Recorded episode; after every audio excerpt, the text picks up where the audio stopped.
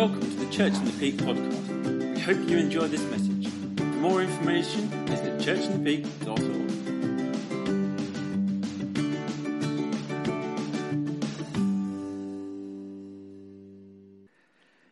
Let's just pray. Lord, come and speak to us. I want to hear from your word this morning. Hear from you, Lord. Teach us from your word, we pray in Jesus' name. Amen. Okay, we've been looking at the gifts of the Spirit over a number of weeks, and what I want to do today is kind of finish that series, bring it all together if you like. And as I was kind of praying about what I should bring to you this morning, I just felt there's a lot of confusion about the gifts of the Spirit, what they are and what they're not. And as I was thinking about that, I thought, well, okay, that's what I'll do then. I'll bring to you what they're not, and I'll bring to you what they are. So I've got four things they're not, and I had a lot more than that of what they are, but I've managed to condense them into four. So it's four not and four what they are, but I'm cheating because there's lots more what they are. Okay, so I want to just read 1 Corinthians 12 to start with, to give us the background and the flavour of what Paul is talking about the gifts of the Spirit for the church. I think it's important for us to get the background. And somebody said to me a few weeks ago, where are the other passages in the New Testament that talk about the gifts of the Spirit? So I want to look at those quickly as well. So if you've got your Bibles, we're going to start in 1 Corinthians, then we're going to go to Romans, and then we're going to go to Ephesians. So 1 Corinthians 12, we're going to start in verse 4. Now I'm reading from the Life Application, which is the New Living Translation, so it will be slightly different from an NIV or an ESV or something like that. But I think it just brings things to life. So it says, there are different kinds of spiritual gifts, but the same Spirit is the source of them all. There are different kinds of service, but we serve the same Lord. God works in different ways, but it is the same God who does the work in all of us. A spiritual gift is given to each of us so we can help each other. To one person, the Spirit gives the ability to give wise advice or wisdom. To another, the same Spirit gives a message of special knowledge, word of knowledge. The same Spirit gives great faith to another, and to someone else, the one Spirit gives the gift of healing. He gives one person the power to perform miracles, and another the ability to prophesy.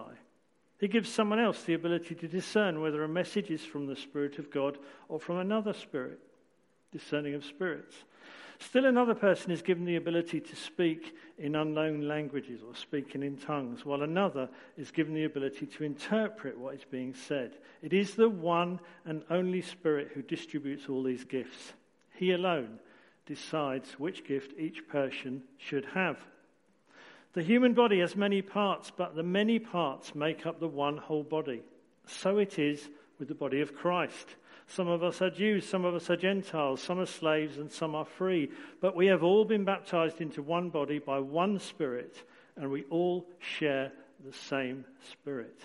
Yes, the body has many different parts, not just one part. If the foot says, I'm not a part of the body because I'm not a hand, that does not make it any less a part of the body. And if the ear says, I'm not part of the body because I'm not an eye, would that make it any less a part of the body?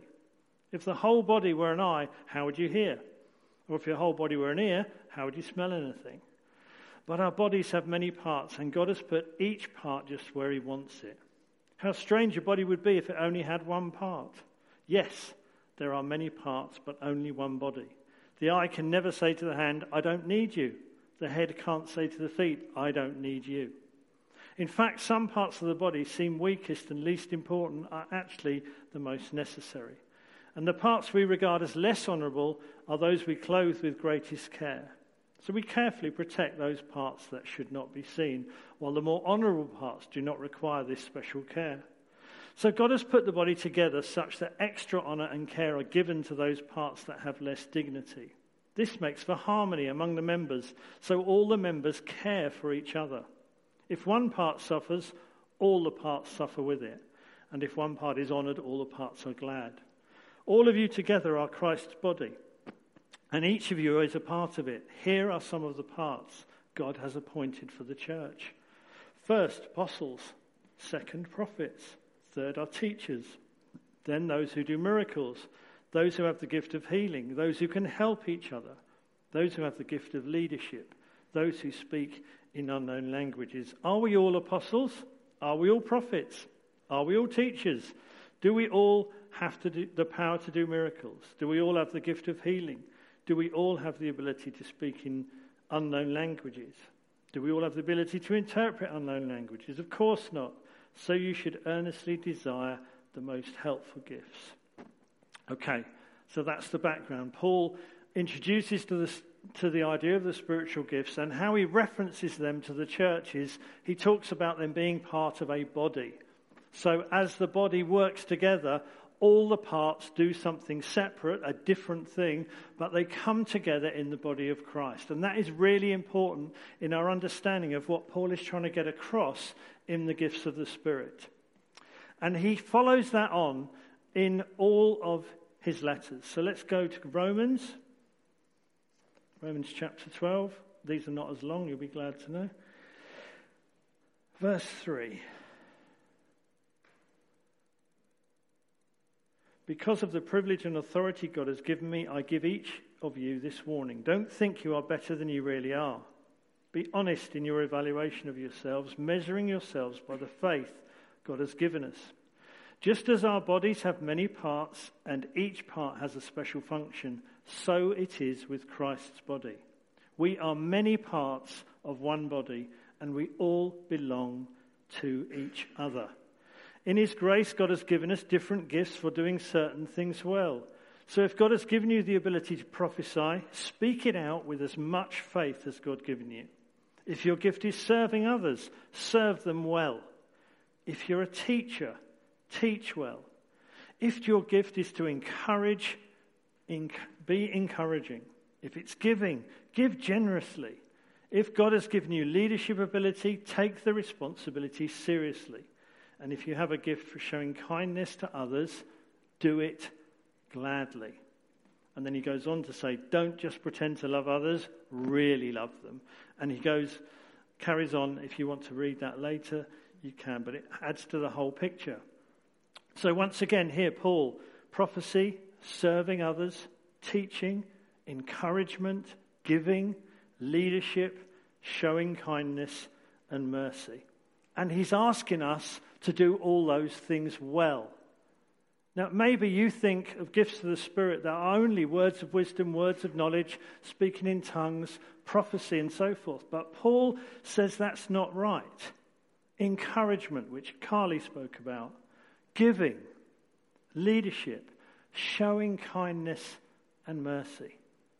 These are all gifts of the Spirit. So let's finish Ephesians chapter 4. Verse 11. Now these are the gifts Christ gave to the church: the apostles, the prophets, the evangelists, and the pastors and teachers. Their responsibility is to equip God's people to do his work and to build up the church, the body of Christ. This will continue until we all come to such unity in our faith and knowledge of God's Son that we will be mature in the Lord, measuring up to the full and complete standard of Christ. Then we will no longer be immature like children. We won't be tossed and blown about by every wind of new teaching. We will not be influenced when people try to trick us with lies so clever they sound like the truth. Instead, we will speak the truth in love, growing in every way more and more like Christ, who is the head of his body, the church. He makes the whole body fit together perfectly. As each part does its own special work, it helps the other parts grow so that the whole body is healthy and growing and full of love. Okay, 3 different letters, but the theme is the same. It's about the body of Christ, each part taking its rightful part, and we all grow and mature in Christ, with Christ being the head of the church. So, the gifts. We need to start with the fact that the gifts are grace gifts. What do I mean by that? Okay. Now, I'm going to use a bit of Greek this morning, which is very unlike me. If you have seen a film called My Big Fat Greek Wedding, which is Alice's favourite film, in the film, the father always says to the children, give me any word and I will give you the Greek meaning of that word. It's right, isn't it?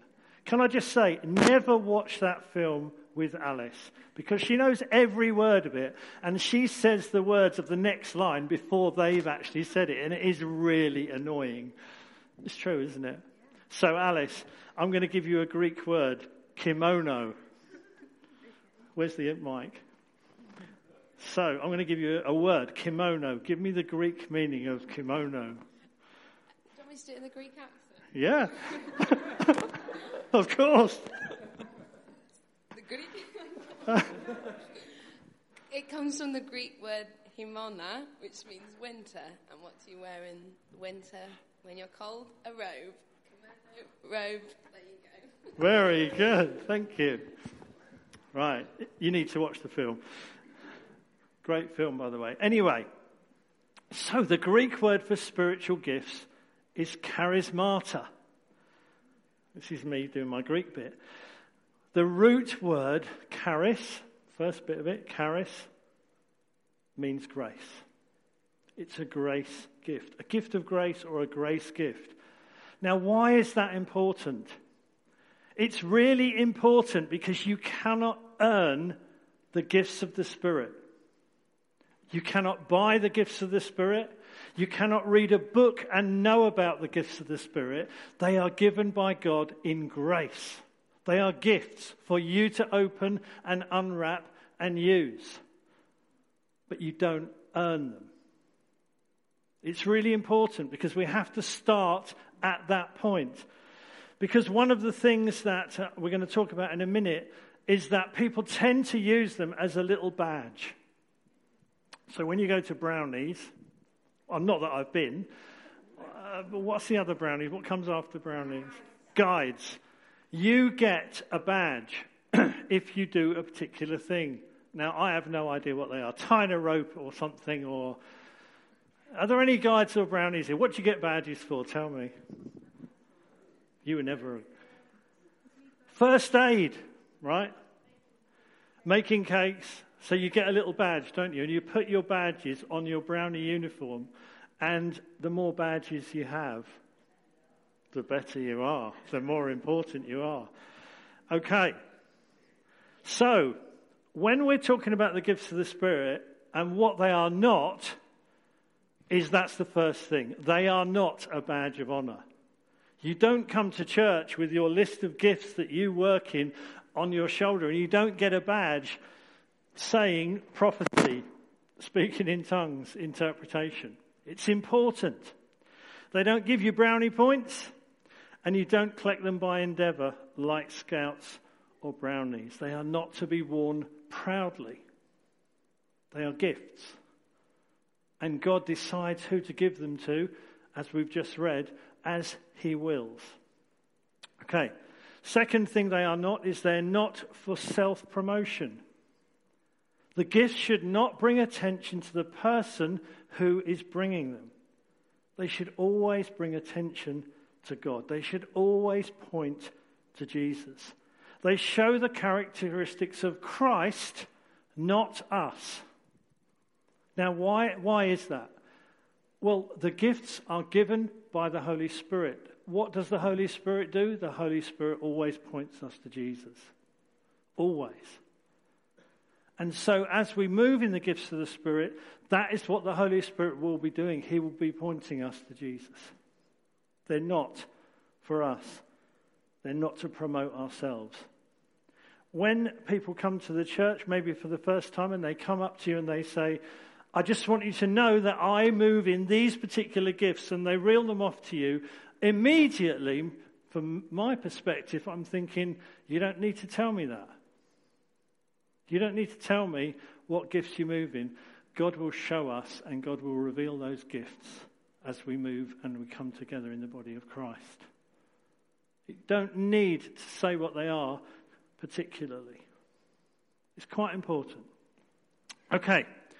Number 3, gifts are unearned and undeserved. We've already touched on this. but also they do not rely on our natural personality traits. What do I mean by that? Okay, so you may say, well, that person is naturally extrovert. So in the natural, if they're very extrovert, then obviously in the kingdom, they're going to be an evangelist. Because evangelists are extrovert, they talk to people, they witness to people, and so forth. But in the kingdom, it doesn't work like that. What you are in the natural is not what you are in the kingdom of God, because you are a new creation.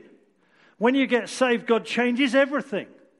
If you're an introvert, naturally, it doesn't mean you're then going to be an introvert in the kingdom. Oh, well, that person, because they're quiet and gentle, their gift must be being kind or, you know, whatever.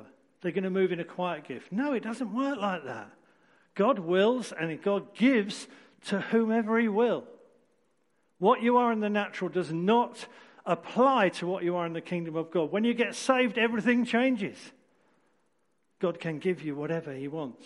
He can give you one of the loud gifts, if you like, in front of everybody, no matter how quiet you are, because it's the Holy Spirit that works in you and brings the gifts to the church. We are a new creation. Okay, fourthly, they are not. Gifts do not make you a better Christian. People think that. They have a first-class Christian who moves in the gifts of the Spirit, and they have a second-class Christian who doesn't move in the gifts of the Spirit. There is no first class, there is no second class. Listen, if you're saved, full stop. That's not to say that if you move in the gifts of the Spirit, God opens up a whole new vista for you. He does, absolutely.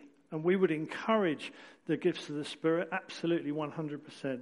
Because, as we've read this morning, they make the church, the body of Christ, function in the way it was supposed to function. But there's no first class and second class degree of Christian. It's important for us to realise that, because the enemy will tell us that is the case. If you don't speak in tongues, you're not as good as that person who does speak in tongues. No. God loves you, full stop. He doesn't love you because you speak in tongues. He loves you, period. And that applies to all the gifts. He loves us with an everlasting and an amazing and a reckless love. Hallelujah. Thank you, Jesus.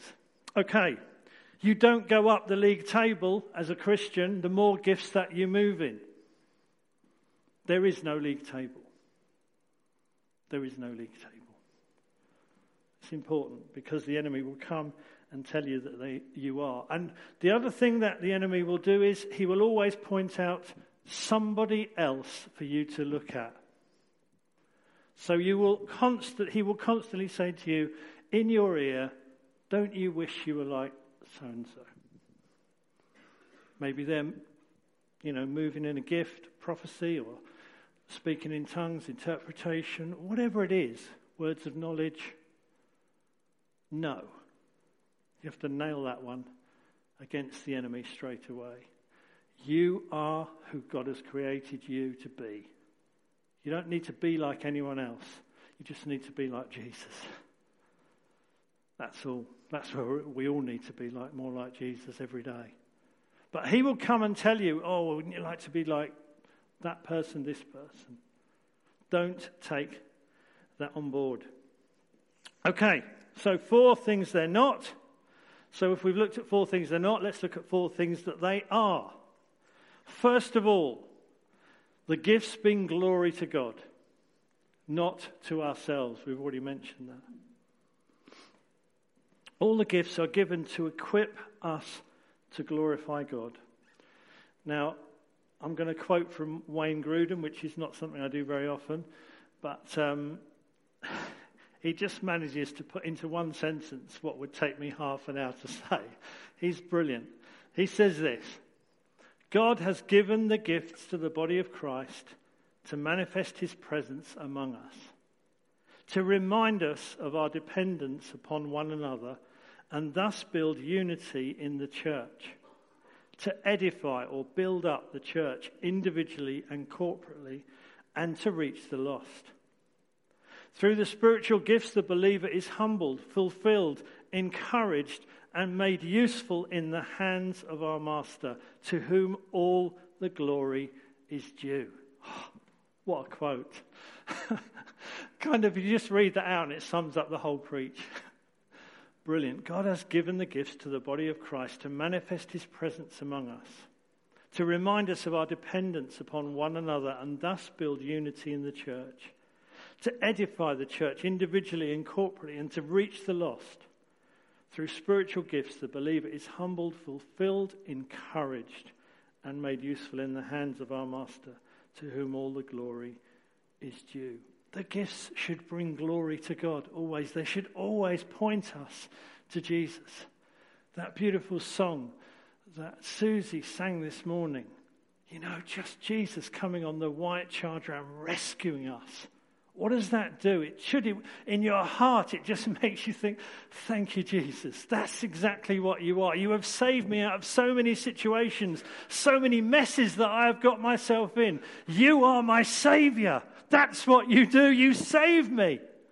And it points us to Jesus, and it reminds us, Lord, I remember when I was in a mess and you came and you rescued me and you saved me and you put my feet back on a rock.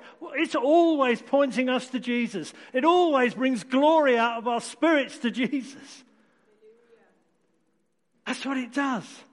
And the gifts, when someone, Karen last week, she sang that or spoke a beautiful tongue last week, and Dave interpreted. What's the interpretation? Jesus, I love you. Jesus, you have done so much for me. My soul sings to you. My soul worships you because you love me, a sinner. You see what the gifts do? They always point to Jesus, to worship him and to give him glory, because it's the Holy Spirit that is behind them. Always. The prophetic, as it comes, it points to Jesus. It releases songs. It releases worship. It gives him glory. And for us to take any glory from bringing a gift of the Spirit to the church is just so wrong. It's so not what it's about. Always Jesus. Hallelujah. That's not in my notes. Right. Number 2. They manifest or show God's presence in the church on earth. I need a drink.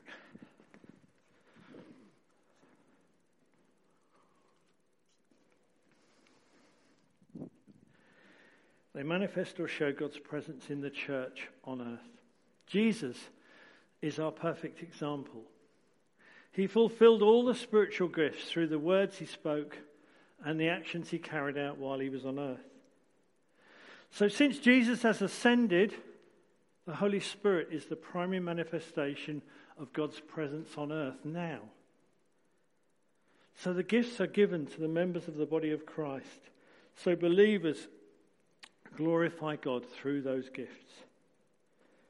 When the Holy Spirit works through the gifts, these are seen by believers and unbelievers. This encourages people's faith that God is alive and working, that he is near and bringing blessing and power to the church. So they manifest or show God's presence in the church on earth. Number 3, they build unity in the church and edify or build up individually and corporately. Spiritual gifts are given to the church to unite it, not divide it. John 17, Jesus talking to the Father says this: I am praying not only for these disciples, but also for all who will ever believe in me through their message. I pray that they will all be one, just as you and I are one, as you are in me, Father, and I am in you. And may they be to us so that the world will believe you sent me. I've given them the glory you gave me, so they may be one as we are one. I am in them and you are in me. May they experience such perfect unity that the world will know that you sent me and that you love them as much as you love me. You see, that's Jesus' heart, is that unity of the Spirit within the church. It's so important. We all have the same Spirit within us, which produces love in our hearts, and the love builds unity. Colossians 3 says this: "Clothe yourself with love, which binds us together in perfect harmony, and let the peace that comes from Christ rule in your hearts." God has given the gifts to edify the church. It's an old-fashioned word, edify. What does it mean? It means uplifting, encouraging, building up. It's a really positive word. And Paul so often uses that word as he talks to us about the gifts of the Spirit.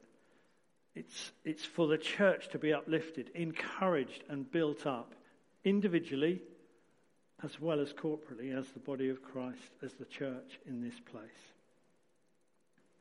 1 Peter 4 verse 10 says, "God has given each of you a gift from his great variety of spiritual gifts. Use them well to serve each other."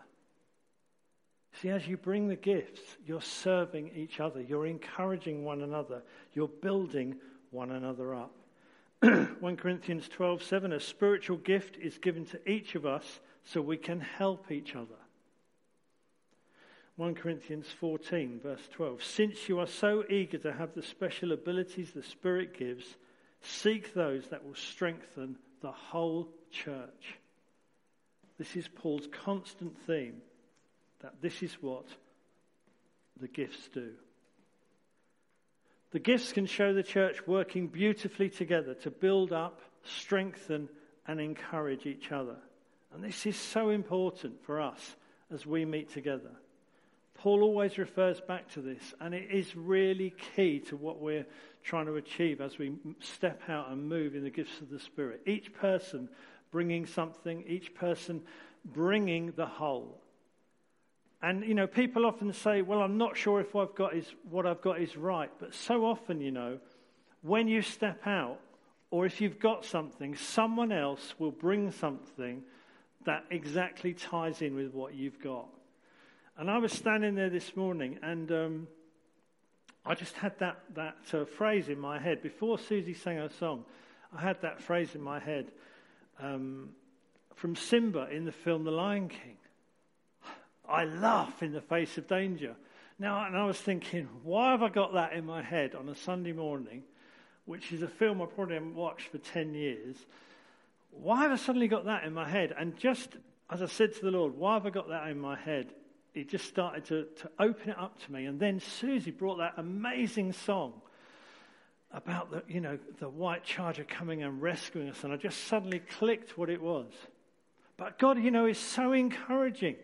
When you get something and you're thinking, "Is it me? What have I got? Is this right? Is it wrong?" So often someone else will bring something and then it encourages you to bring your gift, whatever it is you've got. And God wants us to bring stuff. So often God does not whisper to us. You see, God does not come to us, whisper something and then run away. And then you think, "Well, did I hear that or not?" No, God's not like that. It's not a game he's playing. He wants you to bring something because it's going to build up the church. It's going to edify other people. It's going to encourage them. So God doesn't whisper something and run away. He will tell you once, twice, three times. He will shout in your ear to get your attention. Why? Because he knows that we're reticent to bring stuff. He knows that we're scared about looking silly. If I go up the front and I say, "I've seen a penguin on a tightrope," who is going to interpret that? Good question. No one. But God's encouraging. He wants you to bring it. And if your heart is pounding and your palms are wet and you can't stand still and God's bellowing in your ear, come up the front and give it. If you're in group, take it, give it. and it will release other things, I promise you. Because it is one Spirit. If you bring something over here, it's the same Spirit that brings something over here. It's the same Spirit at the back. It's the same Spirit over there. He speaks to us one. We are one in the Spirit. That is so important to understand. You're not a little island all by yourself and God's speaking to you and he's not saying the same thing to anyone else. No. He is speaking to all of us through one Spirit, one heart, one mind, one Spirit. Be encouraged. So often when people come up the front, they bring something, it releases other things and people say, it's amazing. So-and-so said something and I had this and it just fitted in, and Holy Spirit works here every Sunday morning. We have no plan. We go in the room and we pray and we say, Holy Spirit, come.